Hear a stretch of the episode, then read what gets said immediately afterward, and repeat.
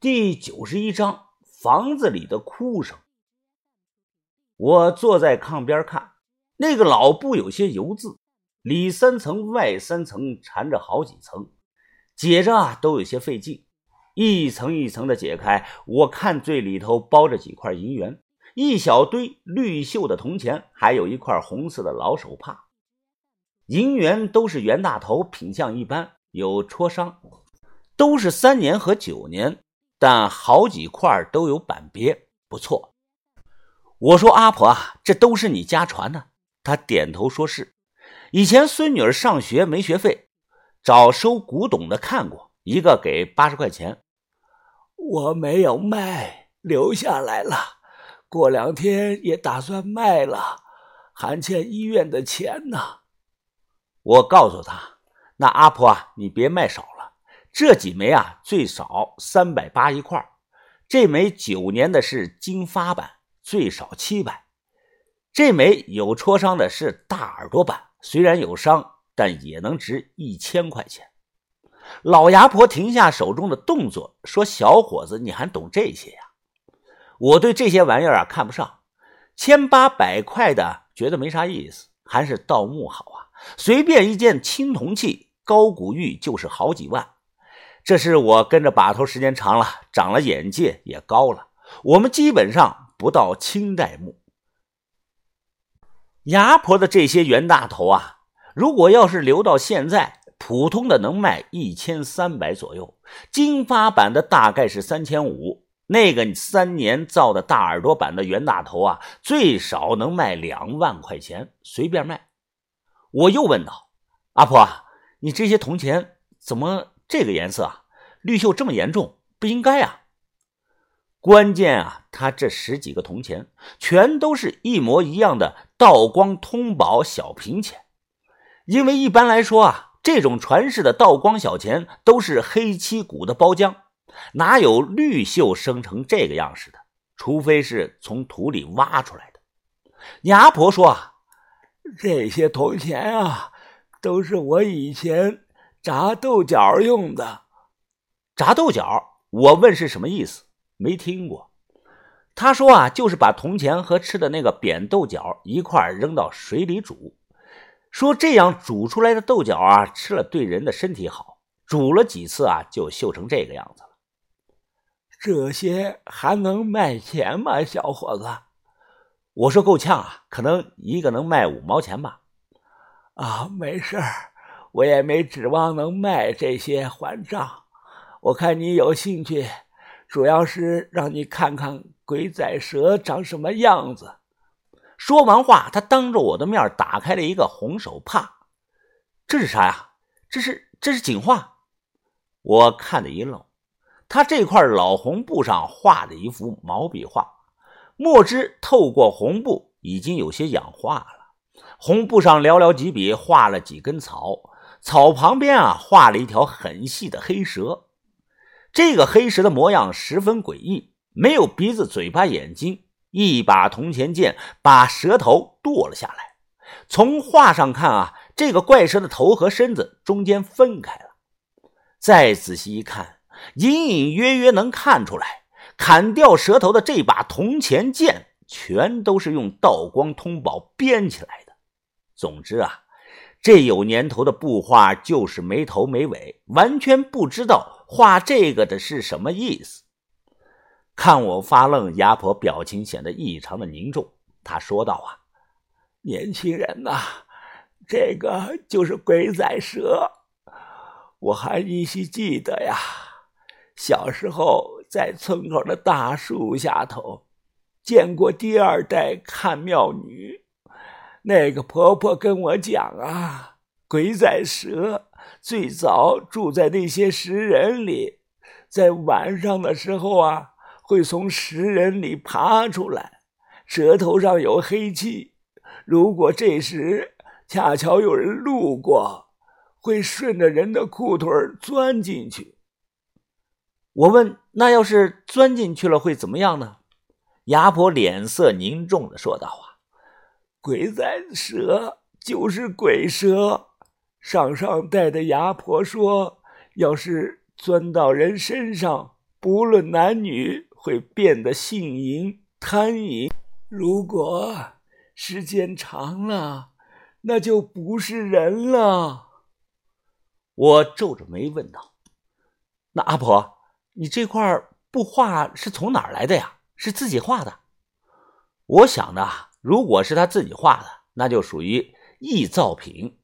这条怪蛇啊，就是他自己凭空想象出来的，不在现实中存在着。不料老牙婆马上摇头说道：“哦，这不是我画的，是第一代牙婆传给了第二代，然后在我小的时候又给了我。我以前也猜想过，可能是道长徒弟给了一代牙婆。”道长，我下意识的脱口而出：“是吕山派道士陈媚清。”你你怎么会知道道长的名字呢？看牙婆的表情十分惊讶。这个我没必要瞒他，我就说是小唐奶奶告诉我的。李玉杰，他让你看过那块落阴布了？落阴布，关落阴的那个啊？他皱眉说：“是。”随后告诉我，鬼仔岭建成之后，作为陈道长选择的看庙女，这种布啊，我们每个看庙女都有一块，是自留的，只有那张黄符会流传。什么样的黄符啊？我问道。听我问起了这个，他眼神有些躲闪。说符纸，他无意中损坏了，已经不在了。我知道那张符啊，被缝在他孙女的衣服里。据说带了这张符可以成为人中龙凤。我大胆点的猜呀，说不定现在就在小唐的裤衩里缝着。这么说，你们每代看庙女都有一块画布，都是什么呀？鸭婆摇头说道：“呃，上几代不是很清楚。”他们死后啊，应该带到坟里了。李玉洁的是关落英，我的是鬼仔蛇，还有一块啊，应该是画的几扇门。再往前的我就不清楚了。年轻人呐，我能看出来，你心底有份善良，是个好人。你快走吧，离开我们村子越远越好。我被打伤，导致大计没有完成，鬼仔庙神像掉进水里。从那个时候开始，我就知道鬼仔蛇一定要出来了。走吧，快走吧，跑远一些。说这话时啊，我能看出来老牙婆眼神中有一丝坚韧。更多的是恐惧。湖南湘西一带啊，自古多虫多蛇，更有专家断言过，说在茫茫十万大山中，还有很多尚未发现的蛇虫鼠蚁。牙婆是不是因为孙女离世的原因啊？胡言乱语，这个我不敢轻易的下结论。轻轻的带上大门，我提着包离开了牙婆家。离开村子没几步，我突然想到了一件事，又偷偷的返回去了。我这个人的记忆力很好啊，没走村里的大路，凭借着记忆，我提着包从别人的房子后头的小路啊，找到了那个女医生家。诊所啊，就在他家里开着。大白天的到那儿以后啊，我发现大门紧闭，这就有些反常了。谁要是买药打针的话，不得开着门吗？透过大门向里看，院子里啊没有一个人，锁着门。我抬头看了看，这个墙应该能翻过去。于哥教过我，他说啊，翻墙往下跳的时候啊，要侧着身子跳，落地先脚尖落地，再脚后跟落地，这样呢就不会有声音。我把包背到身后，趴着墙头翻进了院子，轻手轻脚的向前走。还没靠近门那里啊，我忽然隐约的听到屋里有哭声，女人的哭声。这个哭声听得很是怪异，断断续续，时高时低，就像什么，有点像电视剧里演的女人生孩子时双手抓着被子疼的那种哭声。除了哭声啊，还有音乐盒的那种声音。我心里咯噔一下，心想这是怎么了？难道是一个人在躲屋里生小孩吗？虽然是白天啊，但他家是背着山建的砖房，不照太阳光，院里啊甚至还有些凉。站着不动，仔细的一听，这个哭声还在断断续续，三分的恐惧，两分的好奇。我想看看到底在干什么啊？这是靠近窗户，我侧着身子，想从窗户缝向屋里看，结果啊，被拉上的窗帘挡住了，什么都看不到。捡了根细树枝，我从窗户缝啊伸进去，慢慢的用树枝挑开了窗帘一角。屋里没有开灯，有些黑。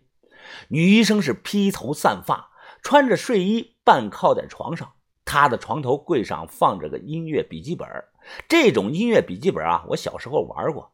打开本子后啊，里头会亮那个小彩灯，卡片上能写一些祝福的话语，还会唱歌。我上初中的那个时候啊，见人买过，和明星信纸一样，都是追女同学用的。